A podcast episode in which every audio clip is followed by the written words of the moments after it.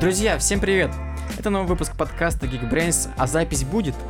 Подкаст, где мы встречаемся с преподавателями и крутыми специалистами в области IT и диджитал, чтобы поговорить, как стать экспертом в профессии. Сегодня с нами я, ведущий Сергей Лебедев, руководитель команды обучения экспертов Geekbrains, и Катя Новинская, продюсер IT-инфраструктуры. Да, Катя немножечко опаздывает, поэтому, Жень, мы начинаем.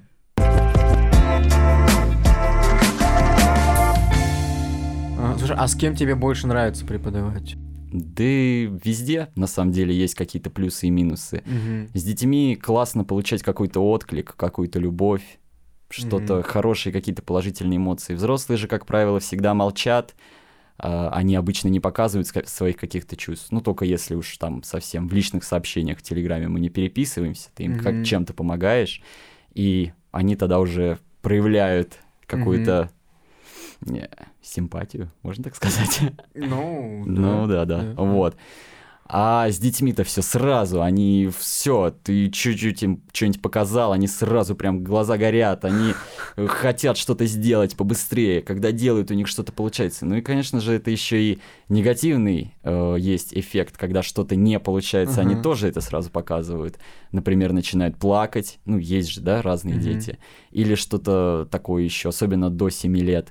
Начинают плакать, ну, что-нибудь там, возможно, говорить ничего не получается, вот, все плохо, ну и тому подобное. Слушай, даже вот сейчас ты говоришь очень эмоционально, и мне сразу возникает вопрос, слушай, а как вообще эмоции влияют на подачу материала? Колоссально. Нет, на самом деле, мне даже чуть говорили, когда я начинал преподавать у взрослых, что, ну, вот один из преподавателей, который вместе со мной был, он говорит: Жень, ты как-то слишком прям стараешься, что ли? Или, ну, вот как-то все эмоционально. И я говорю, ну, извини, друг мой, я по-другому уже не умею и не переучусь. Я только так уже научился, поэтому... да, вот так вот эмоционально. Я, честно говоря, вот секундочку сейчас. Я, честно говоря, даже, ну, как всегда, меня вот это вот прям раздражало, когда какие-то преподаватели в институте, преподаватели в школе монотонным голосом формулы на доске 1,5 или 2 часа, и прям глаза закрываются с каждой буквой, с каждым словом. Это невыносимо и невероятно. Я пытался всегда этому как-то противодействовать. Жень, мы с тобой давно знакомы, и как раз-таки на тот момент, я помню, я тебя выцепил, так сказать, с GeekSchool. Мне нужен был преподаватель как раз для факультета инженерных устройств, где бородатые дядьки преподают, учатся, да. И вот я помню, как раз-таки как-то меня зацепили эмоции, да, я подумал, это будет круто, это будет, ну, классно, ярко. Вот, поделись, пожалуйста, я просто на тот момент как раз-таки перешел в другой круг, у нас внутри, и не видел, как ты проводишь лекции. И мне интересно, ты взрослым преподаешь так же эмоционально, или ты сдерживаешь себя, или ты больше акцентируешь внимание на материале? Вот в чем там есть разница? Ну, да, конечно, есть небольшая разница, потому что с детьми можно сразу так разговаривать, весело, с эмоциями, с какими-то шуточками, а тут надо еще со взрослыми людьми прощупать немножечко людей вообще, насколько они способны понимать что-то, насколько они вообще научены учиться, да, если так можно сказать, то есть насколько они могут понимать вот такую подачу материала. И поэтому сначала, конечно, да, пришлось немножечко так чуть-чуть себя подсбавить темпы в плане голоса, эмоций, но потом к концу курса, да, конечно же, и чуть наладилось все, особенно, ну, первая группа была такая очень сложная, она такая была как... испытывающая на прочность, потому что там были очень умные люди, которые всю жизнь посвятили различным областям, и им было чуть-чуть не до этого. Зато вторая группа вообще прекрасная. Там уж мы просто... даже, знаешь, дошло до того, что студент, у него не работал экранчик, и я думаю... Господи, какой же он крутой, он реально старается что-то делать, он пришел вообще с нулем, а сейчас уже такие вещи делает. Я прям взял, поехал на склад, купил взял ему новый экран, и он ко мне приехал из Рязани, и я ему отдал его. Вот, и он такой прям 2-метровый, здоровый. Ого. Женя, ты вот начал говорить про то, что поубавил эмоции, когда стал преподавать на взрослых. А на чем делал акцент? Ну, вообще, как бы в рассказе, да, в какой-то лекции, там же в любом случае будут какие-то акценты, на которые стоит обращать внимание и голосом, и глазами, да. Я всегда работаю еще с камерой, потому что, ну, я даже, честно говоря, не представляю, без камеры же это просто отстой, нет? Ну, я, с одной стороны, да, я согласен с тобой. С другой стороны, я понимаю, что наши многие преподаватели не включают камеры. И из уважения к тем, кто этого не делает, я скажу, что порой люди все равно ведут классно, наши преподаватели, курсы, даже без камер. Ну, стоит заметить, что, да, действительно, многие люди, особенно взрослые, им просто не нужно смотреть на того, кто рассказывает. Они просто хотят получать материал, поэтому, да, действительно, можно и без камеры. Но я слабо себе это представляю. И вот всегда, конечно, с камерой и жестикулирую. Жестикуляция-то никуда не делась. Ты на камеру еще и жестикулируешь. Да, я просто как сумасшедший руками размахиваю. Но, конечно, Женя сейчас жестикулирует. Да, конечно, в пределах разумного. Мне кажется, что так как-то лучше, что ли, усваивается информация. Но в любом случае, во всяком случае, мне не говорили, что: Евгений, заканчивайте это, выключайте камеру, убирайте фон. И... Вы эти ваши шуточки бросьте, вот эту камеру вашу включили, жестикуляцию, да. Вы давайте нам дикторский голос строгий, и все по теме. Да, именно так. Жень, слушай, а как тебя воспринимают взрослые? То есть есть ли такое вот, что там, когда ты с детьми, тебя воспринимают как взрослого, и это авторитет? А со взрослыми, получается, ты достаточно молодо выглядишь, и не вызывают ли как раз-таки сомнений, не возникает ли там, допустим, комментариев от студентов, что чему нас может преподаватель там относительно молодой научить? Как ни странно, такая ситуация возникла один раз, когда на одном из детских курсов мне написал куратор и сказал: слушайте, у вас, Евгений, ребенок перешел в другую группу, потому что родитель сказал, что вы слишком молоды для того, чтобы что-то знать и в чем-то разбираться. Вы, мне кажется, вот. Ну, на что я, конечно же, сказал, что, скорее всего, должен сидеть профессор в очках, конечно же, и монотонным голосом зачитывать scratch. Жень, ты поэтому очки надел перед записью подкаста? Да, чуть-чуть экспертность моя возросла в очках. Да, друзья, Женя перед началом записи подкаста надел очки. То есть мы стояли до этого, общались без очков, никакого текста сейчас у нас нету. Женя ничего не читает, видео у нас тоже нет, но Женя надел очки. Я обязательно пришлю свою фотографию в комментарии с подкаста.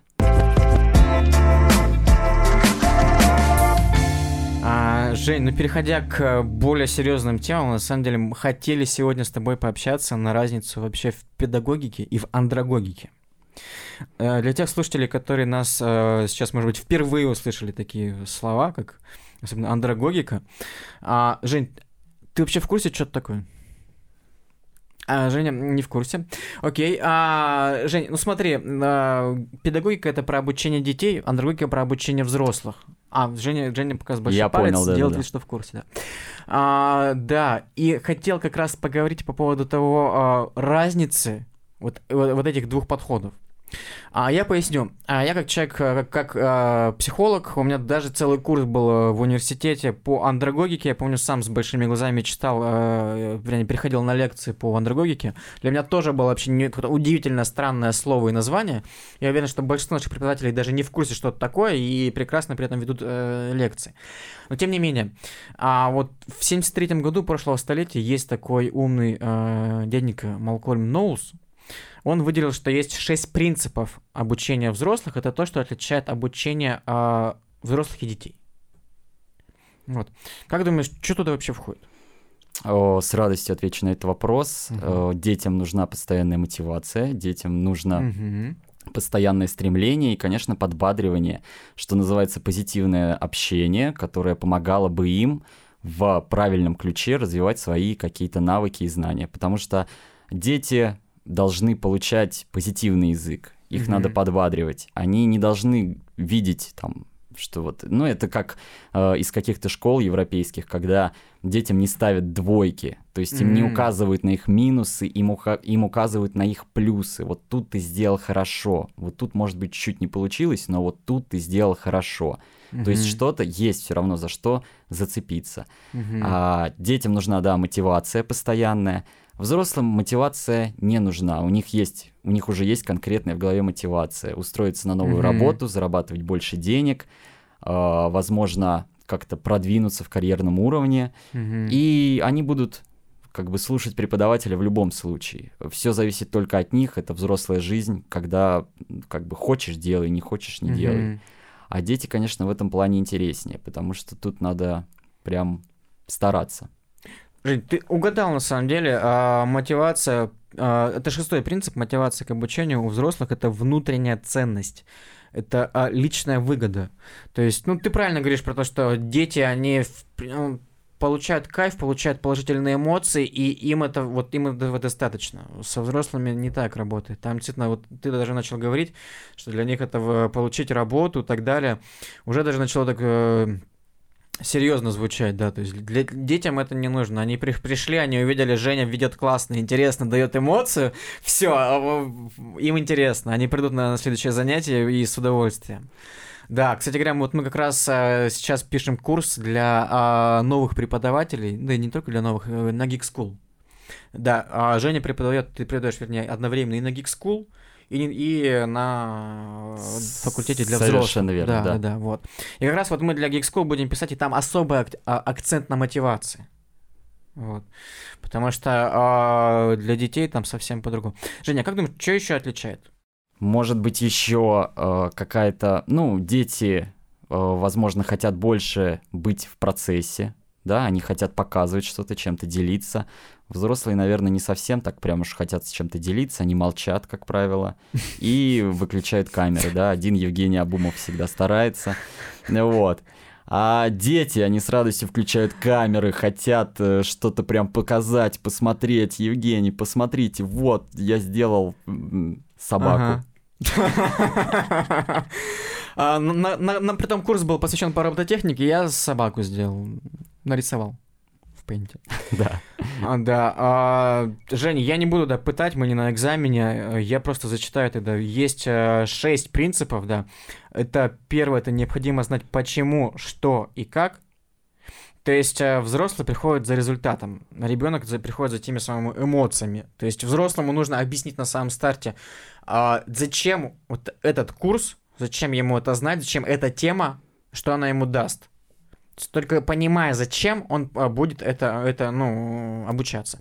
Ребенку на самом деле, по большому счету, не нужно. Ребенку ты покажешь, проект покажешь, ты это сделаешь, это прикольно. Ну и все. Ну да, на самом деле дети, они... Им не важно, да, главное, чтобы было весело. Но, кстати, из этого я могу сделать еще один вывод, что впоследствии, ну, так вот, как показывает практика, и вообще один из таких принципов серьезных, что не важно, на самом деле, чему будет ребенок учиться, не важно, запомнит ли он что-то из этого. Ну, вот если брать каких-то 10-летних детей, важно, чтобы у него остались эмоции, с которыми потом он, там, в 18 или в 17 лет, подойдет к институту, или там у него станет выбор, и он скажет: так, была, значит, робототехника, да, мне было круто, мне было весело, я заморачивался, писал код, я строил роботов, я хочу быть вот этим самым инженером. Вот, у него просто создается какой-то выбор, благодаря тому, что он эмоции получил в раннем возрасте. Ну, я, по крайней мере, в это верю. Жень, мне кажется, ты вообще классную тему задел, я просто вспомнил. Я не с детства, точнее, с юности люблю книги, и полюбил как раз-таки в 10 классе, но я уже был подростком, да, и просто поделюсь, многие не любят читать, и многие мои коллеги, мои друзья, знакомые там вообще не читают книжки. Да нет, слушай, это неплохо, просто я понимаю, что когда ты был в школе и тебя заставляли, там вот лето начинается, вот как раз сейчас придут дети из школы, и начнется вот это вот, вы прочли ли вы тот список книг, который там был вам задан?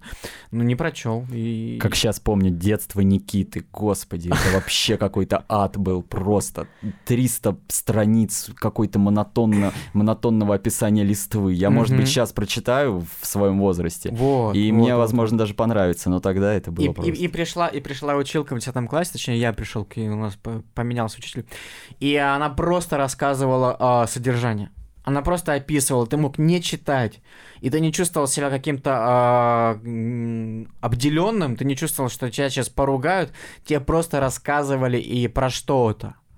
И я почувствовал, что это клево. То есть я не чувствовал то, что меня сейчас поругают, я чувствовал, что я сейчас приду, и мне расскажут, и после занятия мне хотелось прочитать. Я приходил домой, я читал. Ой, как здорово. И вот как раз вот этот пример ученицы, которая просто рассказывала, как это клево, в чем содержание, в чем смысл, а что вот здесь скрыто, и мне я от этого кайфовал. То есть не заставлять детей, не заставлять, прочитай вот этот список, там 10 книг или 30 книг, или 100, вот, да ты можешь одну книгу прочитать, но ты кайфанешь, и если ты кайфанешь, ты прочитаешь вторую. Заинтересовать, да, детей? Да. Заинтересовать. Да. Слушай, а со взрослыми это работает, заинтересовать? Знаешь, ну, вообще, да. Угу. Были, как на удивление, всего два потока, да, точнее, три. Нет, два потока прошло, и при этом действительно есть люди, которым, ну, как ты их подбадриваешь, поддерживаешь, может быть, как-то идею подашь. И вот один-два студента действительно потом продолжали как-то эту идею развивать, им нравилось. Возможно, они преследовали какие-то, наверняка, может быть, коммерческие цели, но самое главное, что интерес в глазах был. И это очень здорово, это правда потрясающе. И до сих пор там этот проект еще готовится, то есть там будет как бы устройство, да, которое там будет измерять определенные человеческие, как это сказать, характеристики, скажем так, вот, завуалировано. И да, и то есть все, вот я жду, когда мне скинут готовый проект, посмотреть, чтобы я, наверное, похвалил как-то, приободрил и так далее. Жень, слушай, а почему вот взрослые люди, несмотря на, там, на то, что, может, им что-то не нравится в обучении, все равно продолжают это делать? Может быть, если эмоции подсказывают, что там не нравится, это не твое?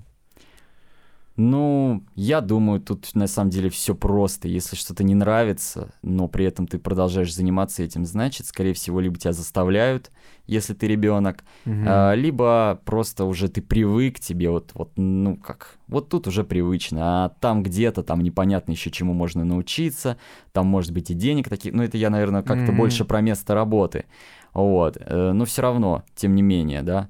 А почему обычно взрослые люди, да, зависают на чем-то? Ну, тут уже все привычно, все и люди знакомые, и все понятно, что делать. Там где-то в неизведанной степи, там все сложно наверняка, там непонятно, и там новые люди, придется опять заново все выстраивать, знакомиться, здороваться и так далее. Вот. Ну, вот как-то так я это вижу. Потому что других у меня нет даже предположений, почему можно сидеть там, где... Вообще сидеть там, где вот тебе не нравится. Вот. Да, а вот, кстати говоря, и Катя пришла. Кать, привет. Можете ввести меня чуть-чуть в курс дела? Кать, да, мы сейчас на втором принципе обучения взрослых. Женя говорит, чем отличается обучение взрослых от детей. Говорит, что ничего не знает про андрагогику и педагогику, в первый раз слышит. И вот мы с ним сегодня разбираем, чем отличается вообще. А как обучать детей и как обучать взрослых, в чем отличие? Вот. Все, хорошо, я поняла. Давай, врывайся. Окей, Жень, мы сказали с тобой уже про мотивацию, ты сказал разницу, да? Сказали про то, что взрослому важно знать, зачем ему это обучаться, а ребенку важны эмоции. Вот, у нас есть еще несколько отличий, я просто зачитаю, ты скажешь, знаком, не знаком, знаешь, правда, неправда. Смотри, еще один принцип, это я-концепция, автономность называется, он так. Это про осознанность выбора. Что за ребенка решения принимают, а взрослый, собственно говоря, принимает сам. Согласен. Да, Женя кивает. Да, конечно. Да. Согласен. Да, еще один принцип, это принцип опоры на опыт. Ну да, конечно же, взрослый может опираться. Есть такой, может опираться. Кать, что скажешь про принцип опоры на опыт? Так я еще про принцип второй хотела спросить, потому что Женя просто так согласился. Как-то легко согласился. Да, тогда подтверди своего опыта. Я думал, подкаст просто 6 раз согласится на что-то и все. Типа на все 6 принципов. Ты аккуратнее так. Нет, мы наоборот проверяем эту теорию андрагогики на практику. Так что расскажи на практике вот это я-концепция, осознанность, что это значит для детей, для родителей и так далее. Ну, конечно же, взрослые люди более осознанно подходят к выбору каких-то курсов. Они ориентируются на опыт предыдущий, они ориентируются на какие-то слухи и отзывы друзей, конечно же, да, кто-то сказал, этот курс там не очень, например. И все, конечно же, у человека будет уже откладываться это мнение. Дети, тут вообще все просто, на самом деле. Они просто, им понравился код со Scratch, и они, да, просто да, Я хочу вот этот курс. Слушай, так ведь и было, сейчас вспоминаю, в детстве. По-моему, во втором или в первом классе был. Пришел к нам тренер по дзюдо. И говорит, типа, вот дзюдо. Я тут же вспоминаю фильмы «Малыш-каратисты», какие-то такие вот в детстве, то, что я смотрел. «Кунг-фу панда». Ну, тогда в моем детстве еще не было, я не настолько молод. Да, и я такой подумал, о, прикольно, типа, я пойду. Подходил несколько занятий, понял, что не прикольно, и все. Вот на этом закончилось. Ну, то есть, у меня не было никакого опыта, я просто подумал, блин, это круто. Вот это, наверное, и одно из основных различий, что дети умеют еще погружаться, да, с возрастом все сложнее погружаться в какие-то новые вещи и какие-то новые вещи познавать и узнавать. Mm-hmm. Ну, это если так брать каких-то более старших людей, которые уже прожили, часть жизни, какую-то основную свою. Они их, конечно, уже, да вы сами прекрасно знаете, как там друзья, может быть, кто постарше, с каким они треском куда-то выходят там. А уж про курсы, если говорить, то это прям вообще... мне кажется, гораздо сложнее, чем ребенку, который может погрузиться мгновенно просто. А вот что в плане там как раз рефлексии, ошибок? Ну, то есть ты, скорее всего, бросил свою секцию, потому что тебе стало тяжело. Ты такой, о, прикольно. Да мне просто не надоело. В детстве-то как бы я смотрю фильм, мне прикольно, кажется, эмоции такие. А я хожу на тренировки, и что-то как-то не прикольно, что-то как-то... Тут что-то надо терпеть, где ты с кем-то в спаррингах стоишь. Как-то не очень прикольно было. Не, просто по моему продюсерскому опыту взрослые примерно так же реагируют. Они смотрят на рекламу и такие, вау, там сейчас будет и тренажер, и вот это, и прикольно, меня будут сопровождать 20 тысяч наставников. А потом еще и зарплата сразу, да, 300. Да, вот это типа, я заплатил деньги, почему я еще не разработчик, я что-то не понял. Вот, и они наоборот такие, сейчас будет прикольно, потом приходят с этой клиентской позиции, знаешь, ну то есть я... купил, и у меня все будет сразу, вот. А на самом деле нужно что-то делать. А потом преподавателю нужно с этим работать, когда как раз-таки преподаватель сталкивается с вот этими неоправданными ожиданиями. Это невероятно сложно. То есть, получается, мы пришли к тому, что и у детей, и у родителей, не у родителей, у детей, и у взрослых. Вы, продюсеры, сперва приманиваете, а мы потом, методисты и, главное, преподаватели, отдуваемся за вот эти... По полной программе. Да. Я хапнул по полной, потому что, действительно, вот почему я как раз-таки, когда я работал в продуктовой команде, предложил сделать такой welcome для студентов. Потому что приходят студенты, и все-таки нужно скорректировать ожидания. Потому что то, что они видели на лендинге, который Катя вот делает, да, оно бывает не оправдывает ожидания. Не в том смысле, что там мы не врем, мы просто картинку какую-то студент сложил, и когда он приходит, у него все-таки он сталкивается с реальностью, а она может отличаться. И она, как правило, всегда отличается, потому что люди обычно любят... Но это свойство мозга, приукрашивать все в своей голове. То есть они сами себе какую-то картинку строят, а потом сравнивают настоящее и то, что они себе придумали. И оказывается конкретное несоответствие. Вот. Из-за этого и получаются все вот эти проблемы. Да, мозг, к сожалению, так устроен, что любит делать такие вот гадости. А ты когда-нибудь делал вот это, типа, забудьте все, чему вас учили раньше? О, это моя мечта, я хочу так когда-нибудь сделать. Но мне кажется, так только либо в армии делают, либо еще где-то. Вот. Ну, вот что-то такое прям жесткое. Ну, Женя же как раз-таки обучает.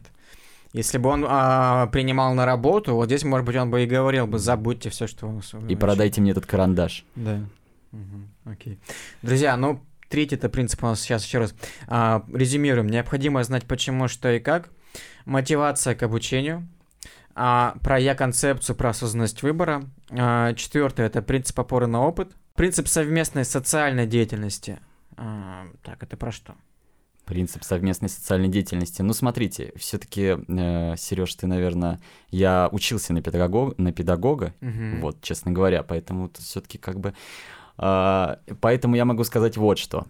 Так ты все-таки маскируешься, ты знаешь про другой. Ну да, я просто. Все, я понял. Вот, ну все, сейчас пойдут вопросы. В 3 раза сложнее, да. Мы запутались. Спикер сначала сказал одно, потом другое. Невозможно. Да. Сбивается, вот как мне вчера написали. Сбивается и создается ощущение, что он не знает темы полностью, но горит эта тема. А это ребенок так написал? Нет, к счастью, нет. Дети все 5 ставят. мои хорошие. Вот. Можно еще раз, пожалуйста, вопрос повторить, как там? Принцип совместной социальной деятельности. Ну, то есть здесь, Женя, имеется в виду, что взрослым можно совместную деятельность организовывать, какие-то совместные проекты, работу в команде и так далее, а детям, мол, не нужно. Ну, с этим, честно говоря, я поспорю, потому что обычно до 7-8 лет ребенок изучает какой-то, если так можно выразиться, себя, какой-то внутренний мир. Он как бы в себе замкнут до этого возраста. Угу. После этого ему тоже точно так же надо объединяться в команды, потому что это учит уже с такого раннего возраста работать сообща, как-то координироваться. Там не просто там говорить, вот это ты неправильно сделал, а вот это там еще ты неправильно сделал, и ты виноват, и все сваливать на другого человека, а именно координироваться, именно достигать вместе какого-то результата. Просто вот я работал в школе, и у нас было, все дети были разделены, как бы, образно говоря, по командам, то есть по 2 человека, и они именно работали сообща, и было сразу видно, что там, где люди умеют, учатся договариваться и договариваются, у них быстрее дело идет, и лучше, и качественнее у них получается, чем там, где постоянные ссоры. Жень, а вот в Geekbrains, я просто помню хорошо, когда я разрабатывал программу, мне казалось, что вообще без совместного какого-то общения, без общения элементарно в чате, в проектах.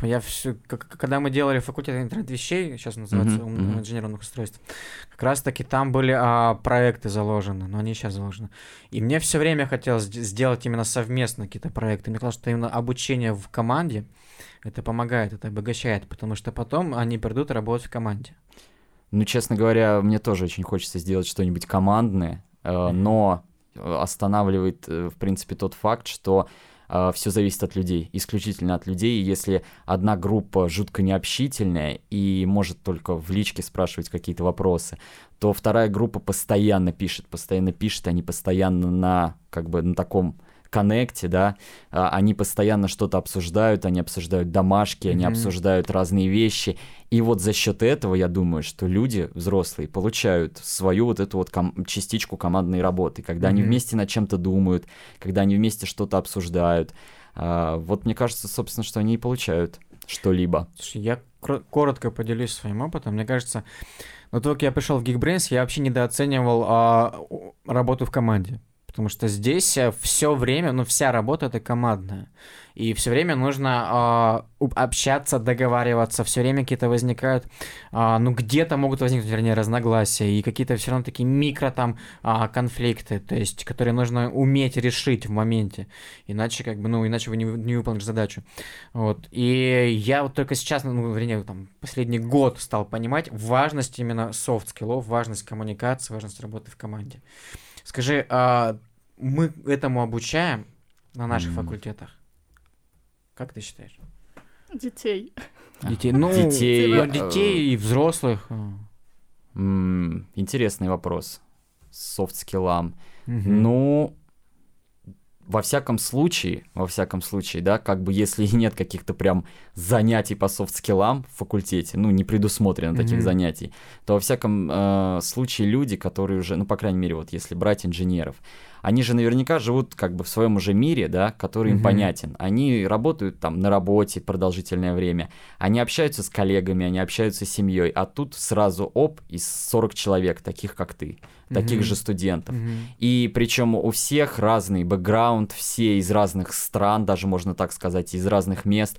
И все равно люди узнают друг от друга, и я думаю, что мне хочется верить в то, что действительно дружеские связи какие-то налаживаются после того, как люди заканчивают вместе такое продолжительное время поток, да, что они все равно налаживают дружеские связи и как-то, может, потом... Кстати, если говорить про дружеские связи, вот люди уже там где-то даже встречались с нашего факультета. То ли в Питере, то ли где-то еще, да, и прям там их много было. Прям даже человек круто. Так 7. Может быть, социальная значимость в том, чтобы потом остаться в сообществе. То есть дети, им не так важно, они вырастут и разбегутся, а эти налаживают нетворкинг сразу. Катечка, слушай, поделись. Вот это гениальная идея. Кать, ты считаешь, у тебя как вообще с командной работой? Потрясающе. У тебя классная команда? Да, конечно. Кажется, Серёжа особенно в её команде. Сегодня, вот на данную секунду у меня классная команда. Не, у меня вообще классная команда. Вот. Ну, смотри, на самом деле, я не очень верю в такой нетворкинг, который, ну, не натуральный, что ли. Вот я согласна с тобой, что софт-скиллы развиваются, когда вы вместе, команда, решаете проблему, и тогда вы понимаете, какие вы клёвые и так далее. А когда вы условно приходите, и вас заставляют общаться, вот это расскажи о себе, а покажи, что ты можешь, а давай обменяемся контактами. Ну, типа, нет, так гораздо... Так кто говорит обменяться контактами? Что за каверзные вопросы? Так, вернемся к софтам и командному обучению. Вот, и поэтому лучше, конечно, софты работают, когда вы что-то делаете вместе, иначе, мне кажется, никак не проявляется. Кать, с другой стороны, как раскачивать абсолютно незнакомых людей? Только так. А как еще? Ну, то есть, вот как, например, нас на школе преподавателей, нас бросали, да, экспертов, пардон, нас бросали в разные комнаты. Конечно, там, ну, как бы, хочешь не хочешь, у вас два человека сидит, надо что-то сказать хотя бы. Друзья, да, Женя говорит про школу экспертов. Это проект для наших преподавателей, да, где мы прокачиваем компетенции. Да, совершенно удивительный, честно говоря. Да-да-да, Женя был, по-моему, на первом или втором потоке, и на этапе там, знакомства мы людей объединяем в малые группы, в комнаты в Zoom, и там идет общение, да. И там я тоже помню, я тоже как раз-таки, несмотря на то, что сам разрабатывал программу, сам и проходил. Я помню этот момент, когда в комнаты объединяют, а ты вечером уже сидишь, что-то делаешь, такой, окей, включаемся, нужно общаться, нужно знакомиться. На самом деле полезно, потому что узнаешь людей из других факультетов, кто чем занимается. И, да. Ну, как правило, просто надо чуть-чуть завести беседу, если все молчат, ну, да, чуть-чуть прям поддать пинка этой беседе, и все, дальше уже люди пойдут. Подсадной преподаватель. У них же все внутри, они же знают все эти ответы на вопросы, им нужно просто легкий толчок, прям, так сказать, подтолкнуть немножечко. Окей. Okay. Так, давайте вернемся к детям. Давай. Я все-таки хочу возвращаться к темам. Вот. Во-первых, если взять детей, они легче знакомятся друг с другом, они вообще знакомятся. Гораздо. Я могу подружиться с любым ребенком примерно за минуту. Ох ты. А со взрослым за сколько? А с чем это связано? Да нет, на самом деле, просто у меня есть определенный подход к обучению детей. Чтобы ребенок хотел что-то делать, чтобы ребенок хотел, ну, участвовать именно в работе. То есть он не просто вот монотонно что-то делал, а именно хотел участвовать в работе, и участвовал в работе, и поднимал руку, и что-то там говорил. А это всегда, на самом деле, поощряется, по крайней мере, мной, потому что если ребенок просто сидит, это, ну, не очень хорошо. Даже пусть он немножко иногда кричит очень эмоционально, или прям «Евгений, смотрите, у меня получилась черепаха». Вот, все равно, это не важно. Пусть лучше так, чем хуже. Так, и к чему я, собственно, это вел? И, конечно же, чтобы все это сделать, нужно просто дружить с ребенком.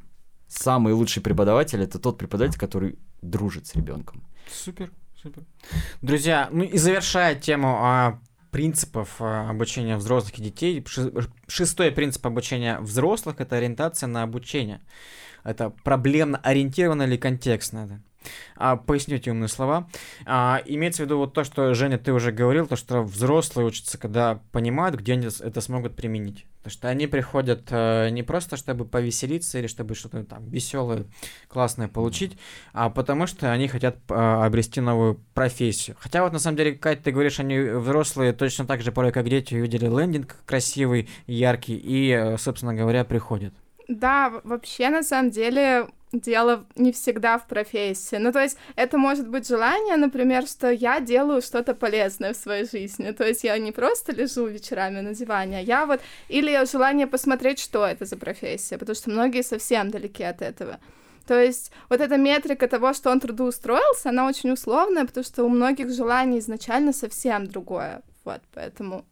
Так, ну да, что... конечно, все зависит от людей, на самом деле, от человека. Нельзя так прям строго разделить все, что вот если взрослый, то все, он точно будет искать потом новую работу и будет куда-то там, я не знаю, уходить.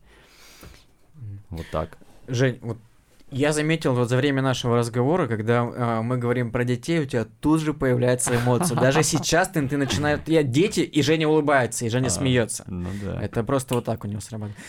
А когда мы говорим про взрослых, ты начинаешь быть серьезным, начинаешь смотреть и уже с таким взглядом, таким осознанным и даже немножечко таким думающим, философским, да.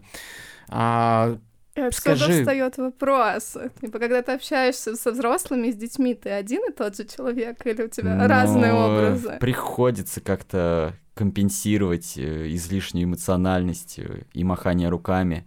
Ну, приходится как-то себя чуть-чуть подуспокаивать. Все-таки, ну, тут же как бы дело-то еще в доверии. Вот. Mm-hmm. Если детям, ну, дети, они, как сказать, это дети, да, им можно довериться в чем-то. Ну, не знаю, может, у меня такое как бы мнение.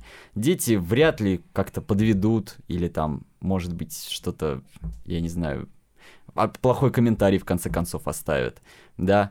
Ну, я не знаю, просто как-то инстинктивно им больше доверяешь. Соответственно, чем человеку больше доверяешь, тем больше можешь быть самим собой.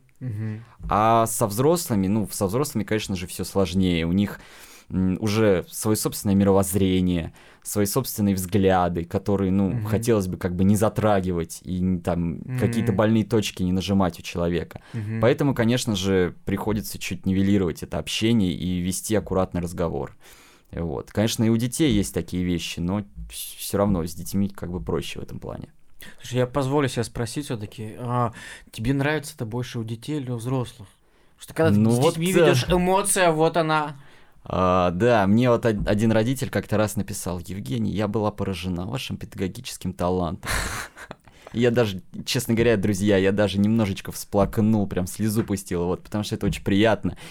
Ну, наверное, да. Ну, изначально-то все с детей начиналось, поэтому да, вот. Но это все. Да, сейчас минутку, да, буквально расскажу, да, коротенькую предысторию.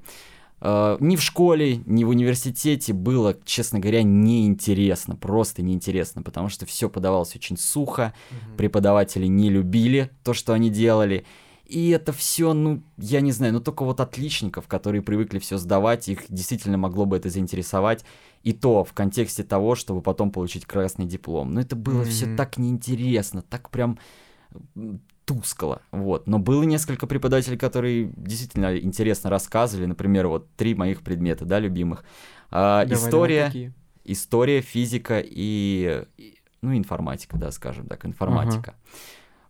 Я думал, в университете все точно изменится, но там-то уж, наверное, преподаватели просто крутые, там, я не знаю, как какие-то спикеры, они наверняка там и будут и какие-то игры делать, и, ну, то есть прям... Прихожу, значит, в университет, а там все так же. Вот. То есть вообще, ну, так вот, тухляк просто. Вот все такие же точно преподаватели. Да. Ну и, конечно же, когда ты смотришь на этих преподавателей, тем более я-то еще, я думаю, да можно же круче сделать. Че ты так рассказываешь? Можно же реально круто сделать, а ты вот так вот делаешь. Вот. И, соответственно, вот как-то так и получилось, что жизнь подвела меня к преподавательской деятельности. Жень, а ты классно сказал, вот были 3 препода, которые были тебе интересны. Что-то все-таки в них цепляло, да? Да. Ага. А психоанализ, сейчас что именно? Ну, выдали там, не знаю, 3 вещи, за счет чего вот ты приходил и слушал эти занятия. Ну, конечно же, во-первых, интерес и любовь к своему предмету. Многие преподаватели, к сожалению, делают это без какого-либо... Они просто привыкли это делать, они понимают, что это работа. А для тебя насколько велика роль денег в преподавании? Я скажу так. Я работал абсолютно за разные суммы, и они доходили до 200 рублей за час занятий. И это мизерная сумма вообще для любого репетиторства. И я... Ну, не хочу. 200 рублей до... Час. До. С ребенком. Почему до? Может, от? Нет, просто 200 рублей в час. Вот так вот. То есть Макдоналдс, вот, грубо говоря. Но в смысле, ты говоришь, что ты начинал с того, что у тебя было... Ну, была какая-то, да, так, и работа. И не хочу хвалиться, честно говоря, но похвалюсь, потому что я одинаково делал и хорошо и за 200 рублей, и сейчас. Поэтому мне нечего стесняться. И сейчас за 230. Да, и сейчас за 200... Ну, ставка подросла, я 1,5 года уже все-таки там работаю, да, конечно. И сейчас за 250 рублей. Но это касается и взрослых, и детей? Или такой, ну, детям можно за 200, а вот со взрослыми там меньше, чем за какую-то сумму, я даже не включу камеру. Да нет, без разницы вообще. Я, и, честно говоря, когда Дудь... Давай. Дудь выпустил свой кружок, вот этот, видео с людьми, которые делают кружок. Я им сразу же написал и сказал: ребятки, давайте робототехнику, я готов поехать за бесплатно куда хотите. Я даже сам все куплю. Вот. Но меня пока не взяли, но я уже в них в комьюнити, и когда поеду, надеюсь, что-нибудь расскажу про это. А что за кружок? В общем, организация, кружок некоммерческая, которая ездит по разным отдаленным уголкам, по селам, деревням и устраивает им недельные курсы по диджиталу. А ты поедешь преподавать? Ну, я хотел поехать, меня должны когда-то взять. Я у них уже как бы в списке, так сказать. Вот. Меня в какой-то город определят, и я надеюсь, что поеду. Вот. Я смотрю на тебя, Жень, у меня просто как-то есть вот вдохновение, вдохновляют люди, которые делают что-то, не знаю, ну почему-то, потому что им это нравится, потому что я очень часто встречаю людей, которые скорее, наверное, мотивируются на какие-то другие вещи. Все мы встречаем таких людей. Жень, спасибо тебе за выпуск. Было интересно и содержательно. Друзья, поделитесь вообще, я тоже поделюсь, каким выводом, может быть, каким-то инсайтом у вас сегодня был за время нашего общения. С чем уходите? Неважно, кому преподавать, главное, с душой, с любовью, так? Ой, Катенька, как мило, спасибо, просто... это был, да. Я все превращаю в рекламный слоган, просто простите. Ты продюсер просто от души. Да.